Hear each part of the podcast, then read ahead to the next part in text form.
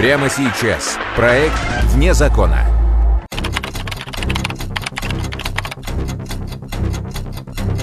За что в Перми зверски убивали молодых женщин? Предположили, что она стала жертвой изнасилования. И с целью сокрытия преступления а, преступник э, убил ее. Почему преступник не раскаивался в содеянном? У него в области грудной клетки спереди была татуировка «Пока я жив, вы горем обеспечены». И можно ли поверить, что на дочь напал маньяк? Когда мы приехали в морг, мы ее даже узнать не могли. Вообще узнать не могли. Что человек настолько она изменилась, что просто кошмар. В программе «Вне закона». Кощей Смертельный. 2013 год. Пермь. Екатерина Петровна Грошева возвращалась из путешествия с внучкой и предвкушала традиционную радостную встречу. Каждый год, э, когда мы из отпуска возвращаемся, нас всегда встречали трое. Муж, э, сын и дочь Оля. Вот. В этот раз они приехали вдвоем, а Оли нет. Я в чем дело? Где Оля? Ну, как-то вот немножко они так это э, не хотели сразу прямо вот бить в лоб. Мне, в общем, сказали, что да, она на дачу уехала с девочками, вернется к вечеру. Однако вечером Ольга не вернулась.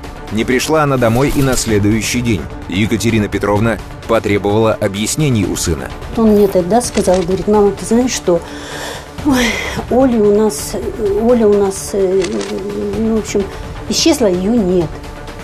Я говорю, как исчезла? Ну, она у нас в розыске. Я говорю, боже мой, чушь она могла такое натворить? Банк ограбила, что ли? Он говорит, нет. Вот она ушла из дома 10 дней тому назад, ее до сих пор дома нет. Екатерина Петровна долгие годы работала помощником судмедэксперта. Она прекрасно понимала, если дочь отсутствует уже больше недели, скорее всего, случилось что-то страшное. Заявление было написано, поиски ни к чему не привели. На одиннадцатый день худшие опасения подтвердились. Ольгу Грошеву нашли на территории заброшенного гаражного кооператива. Ее обнаружили случайные прохожие, владельцы гаражей. То есть она была не прикрыта. Труп просто на поверхности возле задней стенки одного из гаражей. Произведя осмотр места преступления и подняв все заявления о без вести пропавших, сыщики связались с Екатериной Петровной. Когда мы приехали в морг, мы ее даже узнать не могли. Вообще узнать не могли. Что человек настолько она изменилась, что просто кошмар. Екатерина Петровна, ее муж и сын до последнего надеялись, что в заброшенных гаражах нашли не их Олю. То, что труп обнаружен в гаражном кооперативе принадлежит Грошевой, э, было установлено в ходе проведения молекулярной генетической экспертизы. То есть у родственников э, погибшей были взяты образцы э, биологические для исследований, и после сравнения с биологическими образцами обнаруженного трупа было установлено, что труп принадлежит Грошевой. Осмотр тела погибшей показал, перед смертью девушка была изнасилована. Эксперты сделали вывод после проведения соответствующих э, судебно-медицинских экспертиз, исследований различных о том, что смерть Грошевой наступила в результате э, открытой черепно-мозговой травмы. В последующие несколько часов сыщики установили круг общения погибшей. Узнали, кто и когда видел ее в последний раз. Выяснилось, что в ночь перед исчезновением Ольга была на вечеринке в шумной компании приятелей – Оттуда Ольга ушла вместе с подругой и двумя молодыми людьми. В первую очередь подозреваемые э, оказались двое тоже молодых людей, с которыми познакомились накануне Грошевой со своей подружкой Кристиной. Они после знакомства э, расстались. Э, один молодой человек Кристину пошел домой провожать, а Ольга пошел провожать другой молодой человек. Сыщики выяснили личность парня, который ушел с Ольгой Грошевой.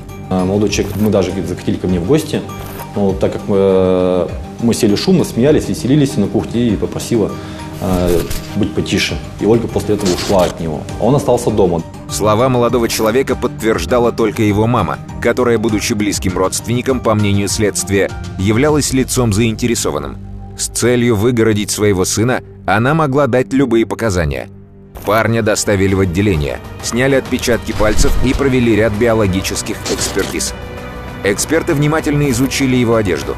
Провели психофизиологическое исследование на полиграфе. Никаких улик, свидетельствующих о причастности к убийству, сыщикам обнаружить не удалось. Официально по делу э, статуса подозреваемый ему не избирался ни в, в уголовном деле. Но У нас, как у оперативных сотрудников, где какие-то точки над «и» не расставлены, они всегда в поле зрения остаются. Также сыщики составили со слов родственников список похищенных личных вещей Ольги. Среди прочего, у погибшей пропал мобильный телефон. Возможно, его забрал убийца. Телефон поставили на технический контроль, в надежде, что в скором времени он появится в сети. Скупщики ломбарды это сразу же незамедлительно они были отрабатывались, были оставлены ориентировки похищенного. Пока сыщики методично проводили комплекс оперативных мероприятий по Ольге Грошевой, в одно из пермских отделений полиции пришел мужчина и заявил об исчезновении своей гражданской жены Татьяны Трониной. А Муж пояснил о том, что он уехал в командировку, и в этот период, в момент его нахождения в командировке, супруга перестала выходить на связь. Прибыв из командировки, обнаружил, что супруга и ее личные вещи, носимые вещи, также отсутствуют. Опергруппа выехала по месту жительства пропавшей. Следов преступления в квартире обнаружено не было. Сыщики сняли отпечатки, подробно побеседовали с гражданским мужем исчезнувшей Татьяны. Соц жителя ничто не предшествовало вообще исчезновению. И накануне она устроилась на новую работу а, неподалеку от своего а, места жительства. Вечером сообщила ему, что пошла просто прогуляться, но она не вернулась домой.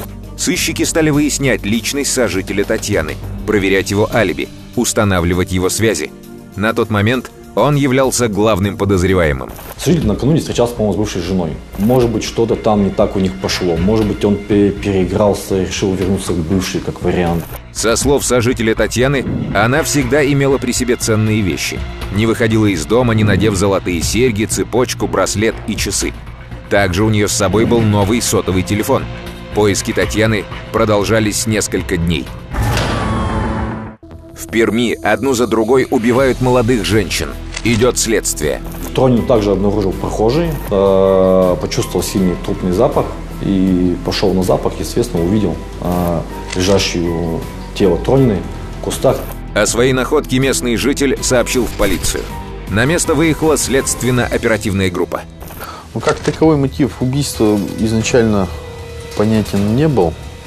То есть там стопроцентно сказать невозможно было. Но по внешнему виду предположили, что она стала жертвой изнасилования. И целью сокрыть преступление э, преступник э, убил ее. Неизвестный насильник и убийца забрал с собой часть личных вещей Татьяны. Сумку, видимо, вытряхнули, там пластика, карточка лежала, бижутерия, косметика, там, ну, помада губная, что- что-то такое было рядышком. Соответственно, других вещей нет. Золотых украшений, которые на ней были, часов не было на руке, которые были всегда при мне, она с ними ходила, и не было сотового телефона. Как и в случае с Ольгой Грошевой, труп Татьяны Трониной обнаружили уже со следами гнилостного разложения. По словам экспертов, с момента ее убийства прошла как минимум неделя. При исследовании трупа в бюро судебно-медицинской экспертизы было установлено, что у нее имеются э, колото-резанные ранения, а также черепно-мозговая травма. На момент убийства Татьяны ее гражданский муж находился в деловой поездке в сотнях километров от места преступления. Его алиби подтвердилось. Сыщики стали отрабатывать другие версии. Сравнивали убийства Татьяны и Ольги. Грошева и Тронина мы рассматривали отдельно, потому что обстоятельства маленько разные пропажи. Ольга, она возвращалась домой, там с молодым человеком познакомилась, потом снова расстались и могла по пути а, с кем-то еще познакомиться, как вариант. Тронина просто пропадает при странных обстоятельствах. Пошла прогуляться и исчезла, что, в принципе, раньше с ней не происходило. В поисках убийцы сыщики ежедневно проверяли десятки людей. А затем неожиданно появился в сети один из пропавших мобильных телефонов. Тронина телефон ожил, Грошевой нет. Привел э, к, э, к точке к торговой, где он был перепродан. Продавец э, не мог точно писать, кто ему ему сбил. Он помнит, какой-то молодой человек приходил, но внешность лица он не запомнил. Сотрудникам следственно-оперативной группы не оставалось ничего, кроме как продолжать отрабатывать ранее судимых и асоциальных личностей, а также анализировать телефонные соединения. Были взяты данные оператора сотовой связи с целью установления э, звонков с мобильных телефонов лиц на конкретном участке местности, то есть в месте обнаружения трупа Тронина. Так называемый колпак. Тем временем убийца снова вышел на охоту. В сквере напротив завода обнаружили истекающую кровью женщину. Много крови, тоже множественные живые ранения на ней. Она, в принципе, была еще жива, когда приехала врачи скорой помощи. Первая бригада приехала, э, видит, что она еще подает признаки жизни. Вызвали, вызвали реанимационную бригаду. Девушку срочно доставили в ближайшую больницу. Врачи несколько часов боролись за ее жизнь, но спасти ее не смогли. Прежде всего требовалось установить личность погибшей. Никаких документов у жертвы обнаружено не было. Так как место происшествия было недалеко от ОДКБ «Стар», промышленное предприятие, мы обратились в службу безопасности, где одним из работников службы безопасности являлся Пермяков Олег Геннадьевич, бывший коллега, сослуживец, также работал в отделе по раскрытию убийств. Тот отнесся к расследованию со всей серьезностью. Попросил фотографию э, потерпевшей, э, пошел разговаривать с работниками предприятия. Одна из работниц предприятия э, опознала женщину и сказала, что не далее, как э, вчера вечером в компании молодого человека, она видела ее недалеко от завода. Вот. Молодой человек запомнился тем, что на руках, на пальцах рук были наколки в виде э, масти игральных карт. Э, дама запомнилась тем, что у нее было э, платье э, тигрового окраса. Продолжив общение с сотрудницей, Олег Пермяков выяснил еще несколько важных деталей. Данную даму неоднократно видели э, в соседнем микрорайоне в одном из магазинов, э, где она в дружественной обстановке общалась э, с продавщицей. Вот. Я эту оперативную информацию передал снова сотрудникам уголовного розыска, ну, вследствие чего была установлена и личность потерпевшей, и ее молодого человека. Вот. В магазине, где они были было поднято видеонаблюдение, были сделаны фотографии обоих. Продавщица в магазине опознала по фото свою подругу. Погибшей в сквере возле завода оказалась Татьяна Ожененкова, 1978 года рождения. Ее друзья и знакомые рассказали сыщикам, что недавно видели ее в компании с молодым человеком, запечатленным на фото. Но кроме имени о нем никто ничего не знал. Мы во всяком случае получили имя предполагаемого убийцы. Вот. Конечно, были варианты полагать, что это не настоящее имя, но тем не менее появилось имя Борис. Характерные татуировки, которыми были испещрены руки спутника Татьяны, явно указывали на то, что он был в местах лишения свободы.